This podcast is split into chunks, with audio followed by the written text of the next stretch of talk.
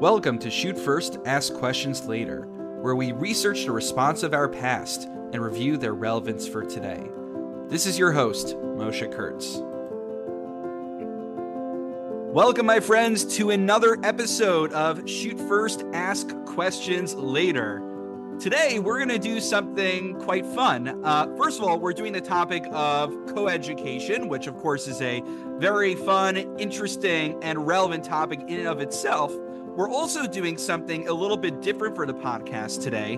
Actually, I'm not just having on one guest, but I'm having on two guests today Joseph Kaplan and Michael Feldstein. And uh, both Michael and Joseph are people who I respect. They've actually, both in their own capacities, I would describe them as intelligent observers of the development of Orthodox practice in America.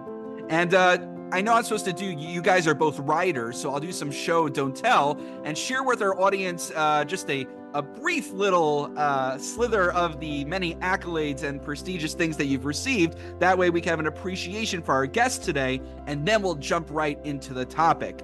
So, Joseph C. Kaplan, a retired lawyer, has been a regular columnist for the New Jersey Jewish Standard for the past eight years.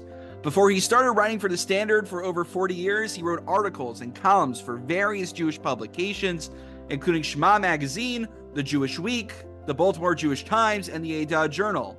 A longtime resident of Teaneck with his wife Sharon, they have been blessed with four grandchildren, four, four wonderful daughters, and five grandchildren. And uh, he just recently published a book, A Passionate Writing Life, based on his columns, in my opinion, and I've been thinking. It's available for purchase online. We'll link it in the description.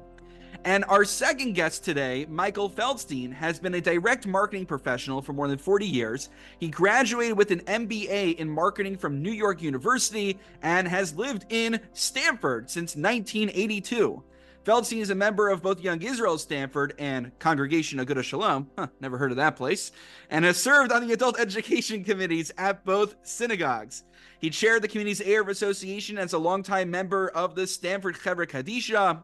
Michael has also served on the board of IDA and currently is a board member for YU Connects. For the last two years, he's been publishing a weekly column in the Jewish Link. Um, and as well, I know you've written for the Jewish Week and the Forward. And my understanding is that a culmination of many of these articles became your recent book, Meet Me in the Middle, which will also be linked in the description. Um, so I know Michael and Joseph, both of you managed to publish your books uh, within a short span of each other, and I think it's evident from your bios that both of you, again, have been really uh, intelligent and incisive observers of development of orthodoxy in America throughout your life. You haven't just observed, but you've written about it and shared it with the broader community. So what I'm looking forward to doing is we're going to talk about coeducation. I'm curious, you could just give us like a very brief understanding why we chose coeducation as our angle for understanding the development of halachic practice in America. Maybe Joseph, you want to go first? You're on the top of my screen. I'm not giving preferential treatment. Sure. Thank you very much. Thank you, Rabbi Kurtz, for for inviting me. Uh, I just met you recently in real life, so it's easier to talk to you as a little box on a screen. I enjoy people, virtual friends, becoming real friends in real life. And it's a pleasure being here with with my uh, good friend Michael, my partner in crime as a as a columnist. Uh, one small correction, one small emendation. I have five grandchildren, not four, and I will take it that I am an observer of Jewish life I am a writer about Jewish life. The intelligence I'll leave for my readers, and I will comment on that. I I think that coeducation is an important issue, but I look at coeducation through two lenses that might not be the usual lenses that people look at them through. Uh, first of all, I'm talking when I look at coeducation, I'm talking about Limudei Kodesh. There are all sorts of issues about coeducation that educators talk about about different learning styles, et cetera, et cetera. I'm not an educator. I'm not talking about that. I know that there are articles on both sides, so you could have two educators debate that, but that's not what I'm interested in as looking at this in the modern Orthodox community.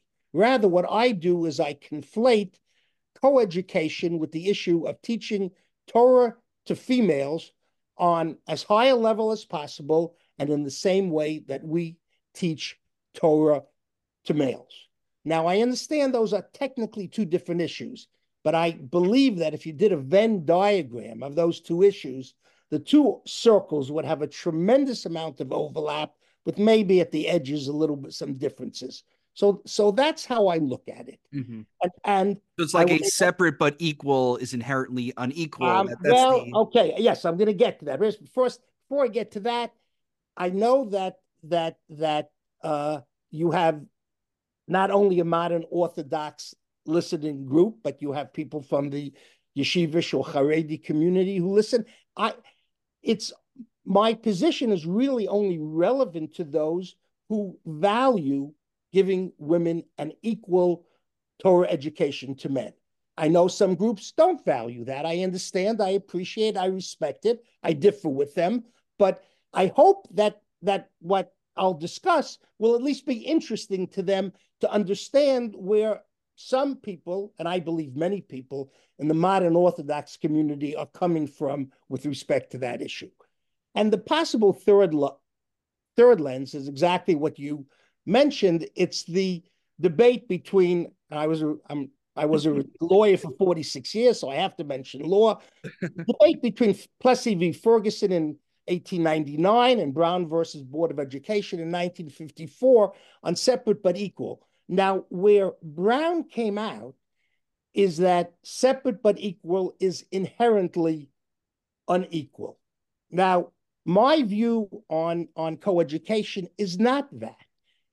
I don't know whether it's inherently unequal, but it's practically unequal. Mm. Just doesn't work. And maybe a little bit later, I don't want to take up too much time at the beginning, but a little bit later, I could actually give, go through some very specific examples how when it's not when they're not in the same room and they don't they, they don't have to be sitting next to each other and they could even be a mechitza if we're talking about adults but if they're not in the same room and they're not invited to the same classes then separate is is unequal in practical terms very well said and I, I appreciate your distinction between the in principle unequal versus just practically speaking, uh, if you don't have the same, they're not in the same room, what's going to happen is there's going to be a halacha shiur offered to the men. There's going to be, you know, a nice fluffy parsha shiur offered to the women. Of course, parsha is good for men also, but halacha is also good for women. Okay, um, ain't kamakum laharich, as we say at this point. Michael, so what was uh, what attracted you to this topic of coeducation as our angle?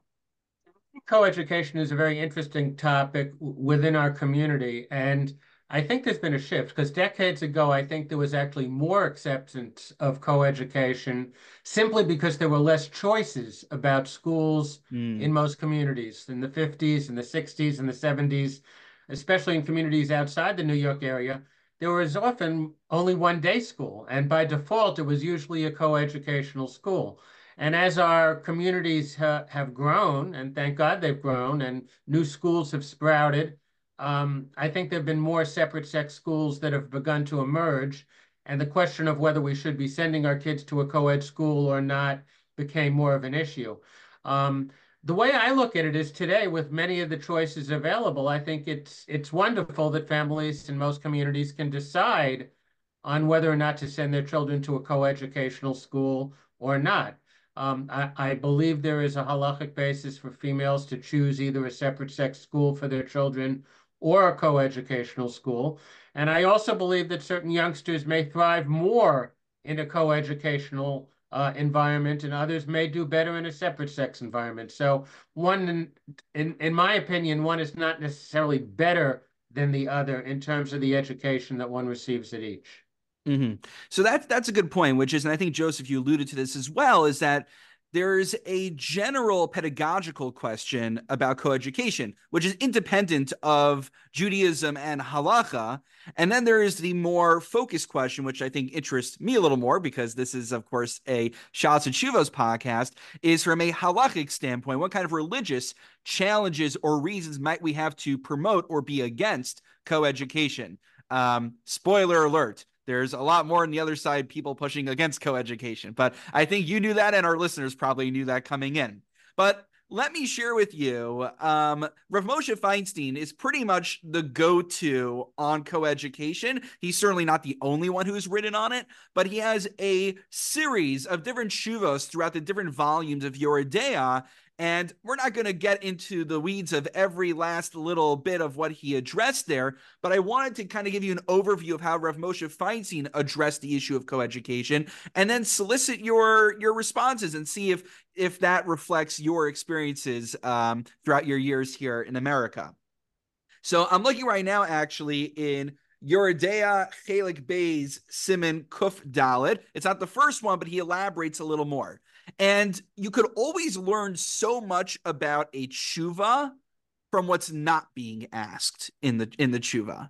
So the shaila is about whether prepubescent, whether young children, like elementary school age children, can be in mixed classes together. Boys and girls could be in the same classes.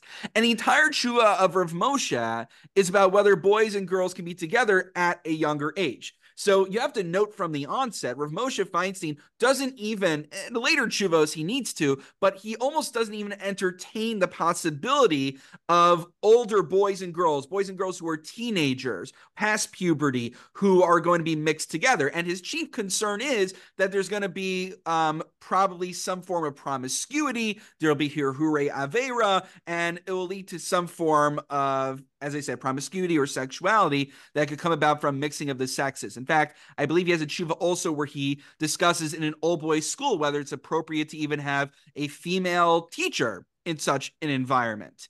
So, but we're not going to go too far off the rails on this one. Now, just the I couldn't resist. I have to share a little bit of lumdus that comes up over here. So Moshe Feinstein wants to figure out whether it's permissible for young boys and girls to be in the same classroom when there isn't yet that kind of sexual thought that hirhure avera that would necessarily be elicited by them being together. So he actually goes to a whole, but seemingly is a separate sugya altogether. The question of whether you need to give a separate set of arba minim of lulav and esrog to a young boy who's under bar mitzvah on the first days of Sukkot. So the issue is that you need to own your own set of lulav and esrog. To be lachem on the first day. Now that's all well in Eretz Yisrael. Here in Chutz La'aretz, we have two days of Yom Tov. Okay, great. What's the big deal? Lend the kid who's under bar mitzvah a lulav and esrog, and then he'll return it back to you, and everything will be fine, and you could use it again the next day. It's still lachem. The issue is, um, young children are halachic black hole. The second they're kona something, they acquire something, it stays with them. They can't be makne back. So the Ravan and others say, well, what's the big deal? The whole point of Lulav and Esrog is just lahargil. The mitzvah of chinuch is just to accustom kids to keeping the Torah. They don't actually have to own it. You like you give the kid, a young kid a lemon, he's still you're still being mechanech them. You're giving them a sense of what it means to be a halachically observant Jew.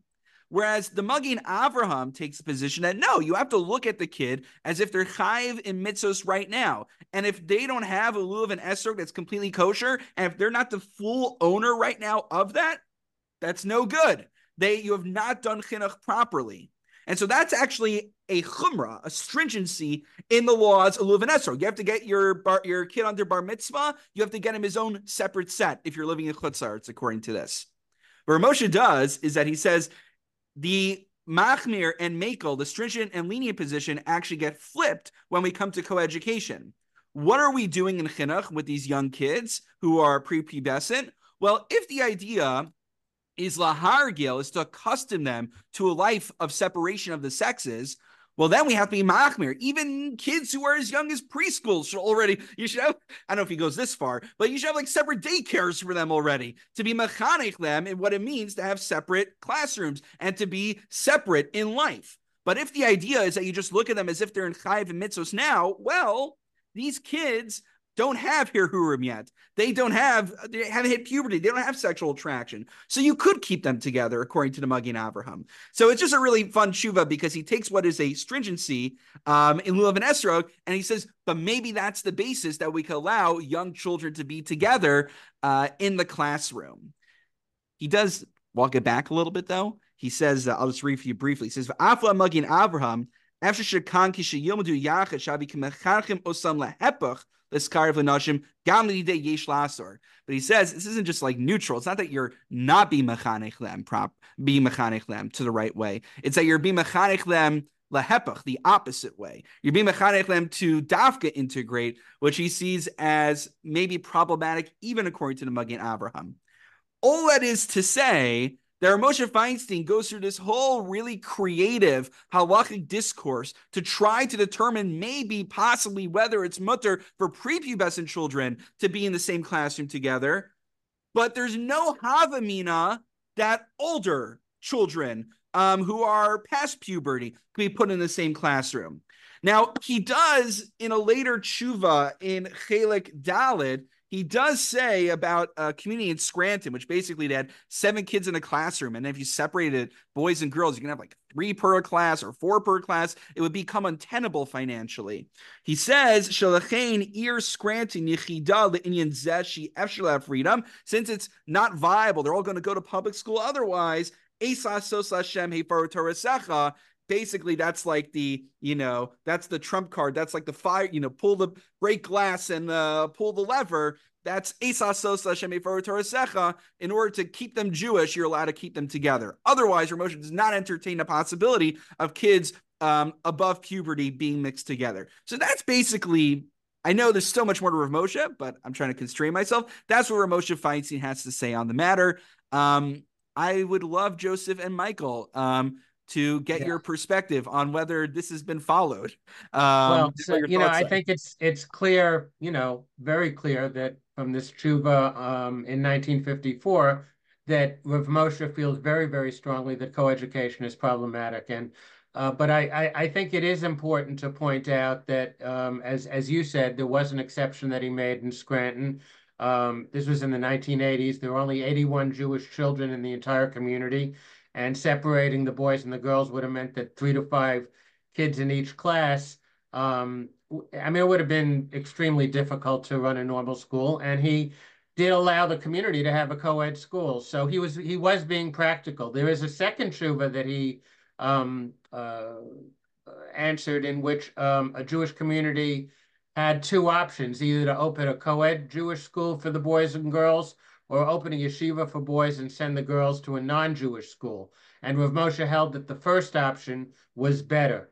Um, so again, um, I'm not trying to say that Rav Moshe came out in favor of coeducation, but clearly there were situations where he felt that um, at least, uh, uh, you know, if not lachatchila, then at least, you know, there were situations that that it would be allowed. Uh, and I think it's important to point that out.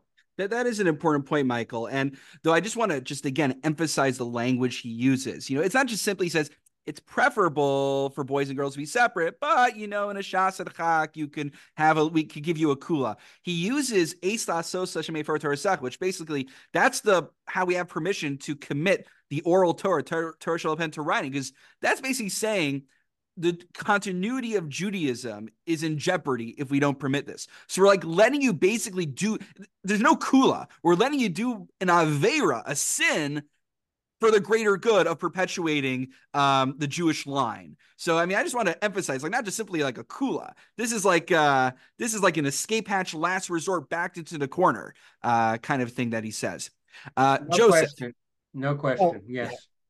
I'm, obviously, I'm not a Baal Plugto with Rav Moshe, but thank God. it's important for you're right for me to say that as well. We should we should all we should all emphasize that. Yes, but Yesh Almi Lismo. So I look to the head of what has was been called the head of modern Orthodoxy. I look to the Rav, Rabbi Joseph B. Soloveitchik, and to see his views on this. And what's interesting, and I didn't know about about the lumdus that you that you mentioned, but I think the lumdus is very important here because we're talking about a life view. So Rav Moshe had this life view of men and women being sec- separate, and we don't, you know, and therefore we don't want people to get used to that. Well, as I look at the Rav's life, and I and we'll talk about what he actually wrote about teaching Torah, etc. But even before that, when you look at the Rav's life, it was not a life of separation. And, and talking about coeducation in particular, you have to look not what the Rav said or wrote, but look what the Rav did. There was one school that he founded that he was in charge of. He was absolutely in charge of everything in that school.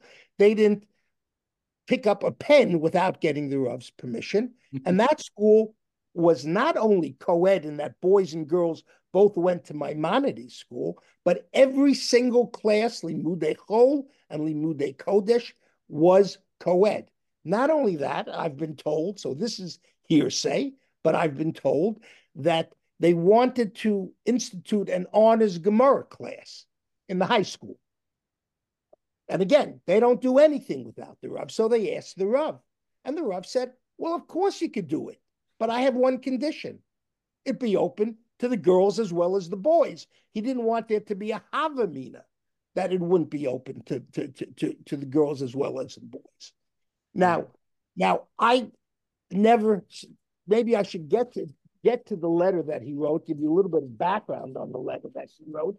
He was asked by the by the head of the board of education of a co-ed school that I actually attended, and the by Rabbi Leonard Rosenfeld, who was head of the Jewish Education Board, I think, uh, and was a personal friend of my family. I knew him. We were on a first name basis, even though I was, you know, kid. He was my parents' best friend, so I knew him very well. And he was he was into education. He was a talmid of the Rav. He had he got smicha from the Rav in the uh, 1940s, and he asked the Rav a question: uh, How how do we teach Torah to girls? Do we teach them Torah Shabbal Peh? Do we teach them Torah Shabbal Peh in the same depth, in the same way? Do we just teach them what they have to know, as some people say? You know, when we don't teach them Bava Metzia and Bava Basra and Bava Kama or, or Chulin or all of those things. And the Rav's answer was crystal clear on that. And it fits in to the Maimonides school. Please accept my apologies for not answering your letter sooner. The delay was due to my overcrowded schedule. As to your question with regard to a curriculum in a co-educational school, I expressed my opinion to you long ago that it would be a very regrettable oversight on our part if we were to arrange separate Hebrew courses for girls. Not only is the teaching of Torah Shabbal Peh to girls permissible, but it is nowadays an absolute imperative. This policy of discrimination between the sexes as to the subject matter and the method of instruction, which is still advocated by certain groups within our Orthodox community, has contributed greatly to the deterioration and downfall of traditional Judaism. Boys and girls alike should be introduced into the inner halls of Torah Shabbal Peh. So he can't be clearer that boys and girls have to get exactly the same Jewish education. Whatever you teach boys, you should teach girls. Whatever Masechtas you teach boys, you should teach girls. Whatever Rishonim you teach boys, you teach girls. It's clear. And how did he implement this to make sure that that happened in the school that he ran? He had them in the same classroom. So this this happened. And it's not only that. Every course, every class that he gave in Boston, you know, he gave courses Saturday night and Sunday morning the college students. Women were invited. His yahrzeit shiurim, his his his tshuva shiurim. Women were invited. Women attended. I think the yahrzeit shiurim they attended, you know, they were sitting separately. Uh, I think in Boston they didn't sit separately. I'm not sure of that, but they were all in the same room. Mm-hmm. And, and, because if they're not in the same room, and again, I could give maybe I'll give examples if we have time a little bit later. If they're not in the same room, they don't get it. But there's one tantalizing ending to this tshuva, mm-hmm. and he ends it saying, I hope to prepare in the near future a halachic brief on the problem which will exhaust the various aspects of the same. In the meantime, I heartily endorse a uniform program for the entire student body. So that's tantalizing. Had the Rav actually done that and written that halachic brief, uh, education well, could be education in the Jewish world could be completely different. He well, this is true. fired. This is true in general with a lot of the you know 20th century rabbanim. Is that many of them were roshi yeshiva, and I think in Brisk especially, um, they were very, I think, bashita, even hesitant to commit a lot of things into writing lest they want to revoke it later. But this is very, this is a very important letter because oftentimes in this discourse, uh, many people will report and this is the thing with Rav because a lot of it wasn't committed to writing. Uh, you could basically uh, you could basically attribute anything to Rav because there's nothing to the contrary. It's hearsay. But many people will say that what Rav did in Maimonides was b'diavad. But here we actually have a letter which makes it sound very lechatchila, um, the idea of the coeducation. Now, I want to ask both of you a question because uh, time is drawing toward a close. Uh, we'll start with Michael and then back to Joseph.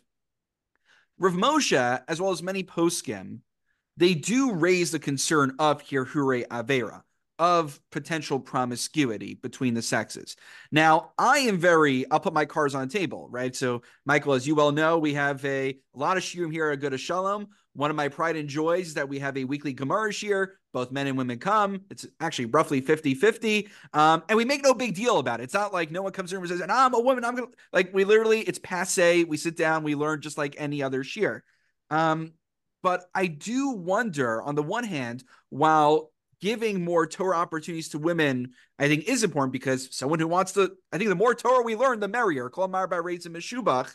But on the other end, I almost get the sense that modern Orthodoxy doesn't even have that first havamina of how do we deal with the concern for sexual thought. It's almost akin. I don't want to start talking about Kol Isha because that's its own Pandora's box. But as you point out, Joseph, a lot of these are interlocking sugyos. Um, I find many times in certain modern Orthodox contexts with women singing, it's not just simply that maybe we're so mech on some reading of the Seridei Eish, which is worthy of its own podcast, but I find that we don't even have step one. Like we don't even have the havamina that maybe it should be something that's usser, and then we have to think about why it's mutter. It's just like we take for granted, oh, of course, coeducation. Of course, women sing out loud in front of men. But do you, do you how, how does modern orthodoxy, in from your standpoint, do they actually reckon with these halakhic concerns, or we kind of just gloss right over them and jump straight to the uh, e- equality of opportunity? So, Michael, you first. I think it's a I think it's a problem. I, I mean, on the other hand, I think that many in the modern Orthodox community are aware of, for instance, the laws of Yichud and take it very seriously. Um, there are certain situations that that that warrant it. Uh, you know, one of the big downsides I have of separate sex schools and and more separate sex environments, general and uh, for all activities, actually, is that we've kind of created this generation of young men and women who literally don't know how to socialize with members of the opposite sex. And, you know, it rears its ugly head when it comes time for young Orthodox men and women to date. you know, we expect our young men and women to find mates at 20 or 21 years old, and the only females sometimes they've only socialized with are their mothers and their sisters. I mean, it makes no sense. And I think, you know, at least part of the shidduch crisis that we often speak about is, um, you know, at least partly due to the strict separation of the sections that we've witnessed more often in the Orthodox community. So again, I, I, I think there's, you know, there's a real downside to this as well. Um, you know, are there um, laws and halachos that we need to be aware of?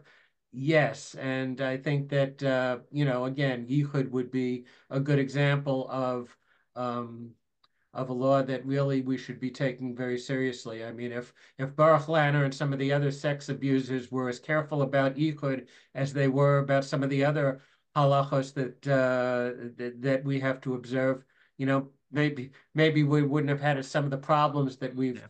Uh, you know, experienced in the Orthodox community. So, um, you know, I think it goes both ways. Right, one hundred percent. I, I I agree with Michael, but I, what I would add to what Michael says is, I think everybody everybody is aware that there is sexual attraction, and especially among younger people. And but if if you think that somehow separating boys and girls reduces that sexual tension, in some ways it hypersexualizes because then mm. you, you go to school. I, I went to co-ed elementary school. I went to an all boys high school. I went to MTA, but I still remained very friendly with girls. I had girls who were friends, not girlfriends. And I had sexual thoughts when I was a teenager because I had hormones just like every other teenager. But I also knew that they were people, they were friends, there was more to them. And when you separate, you very often put in your in their minds that women are sexual. That's all there is, which is why you see in Haredi communities no pictures of women, which is utter nonsense. But it's because of the hypersexualization. So I think that the people in modern Orthodox community understand about sexual attraction. Principals and psychologists and all the other administrators in co-ed high schools understand these issues, take them seriously, and have problems just like the the the people in separate set, except maybe those in separate sex schools don't focus on it because they think they've solved the pro- problem, mm. but they think they've solved the program. They haven't. Michael mentions Baruch Lanner. He was in an author, he was in a co-ed environment, but we know that there are plenty of terrible Baruch Lanner stories in the Haredi community where they're all separate. So separating doesn't solve the problem.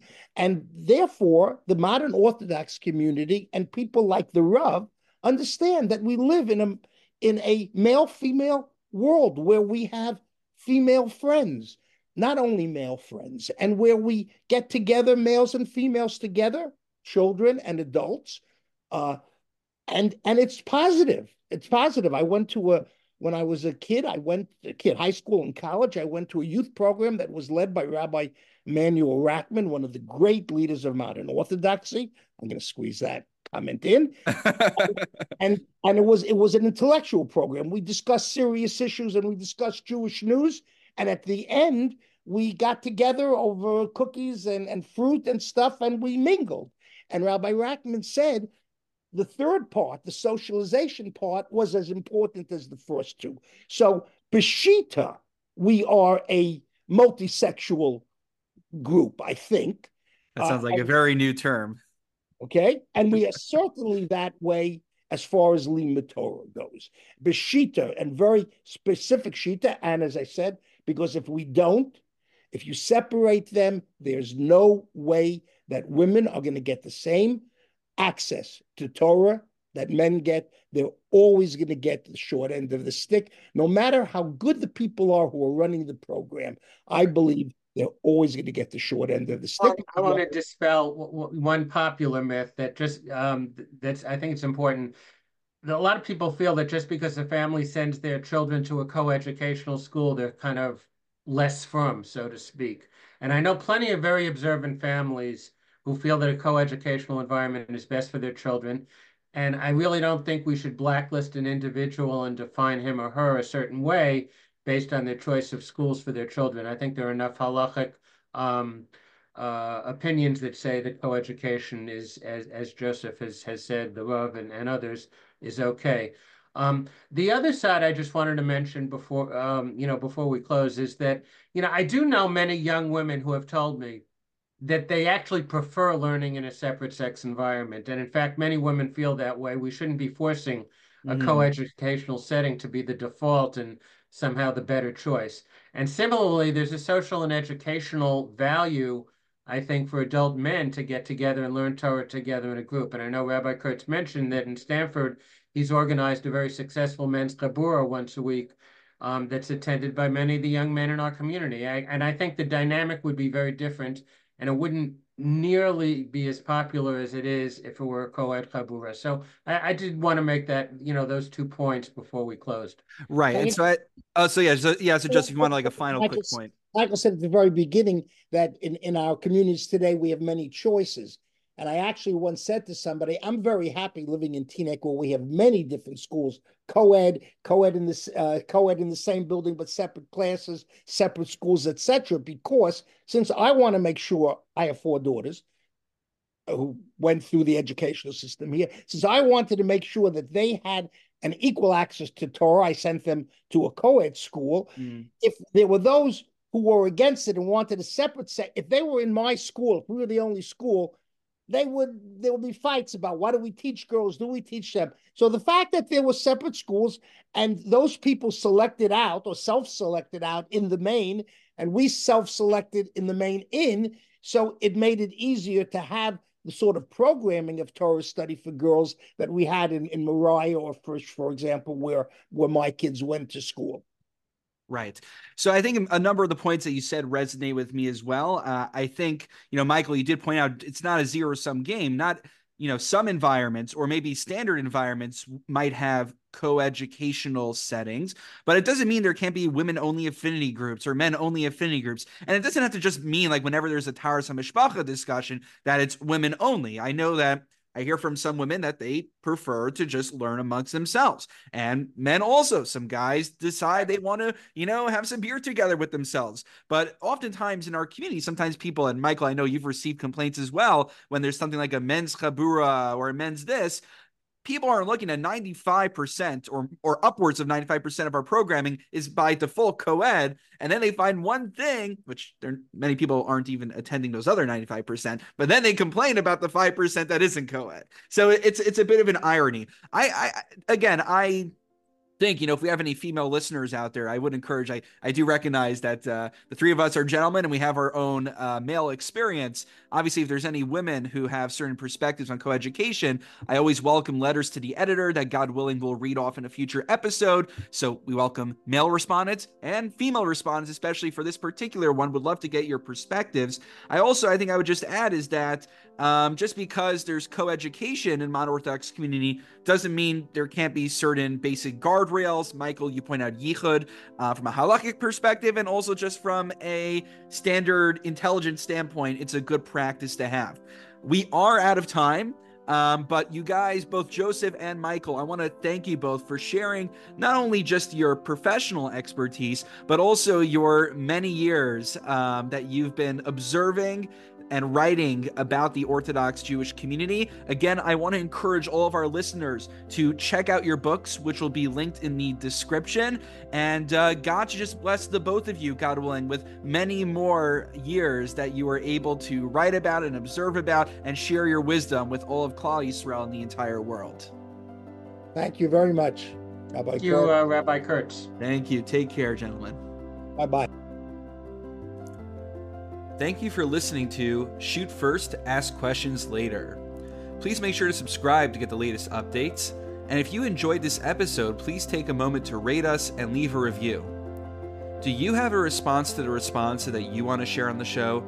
Please send your letter to the editor to mitchellmkurtz at gmail.com. And God willing, we would love to consider your perspective to be shared on a future episode. This is Moshe Kurtz, and I look forward to reviewing more responses with you next time on Shoot first, ask questions later.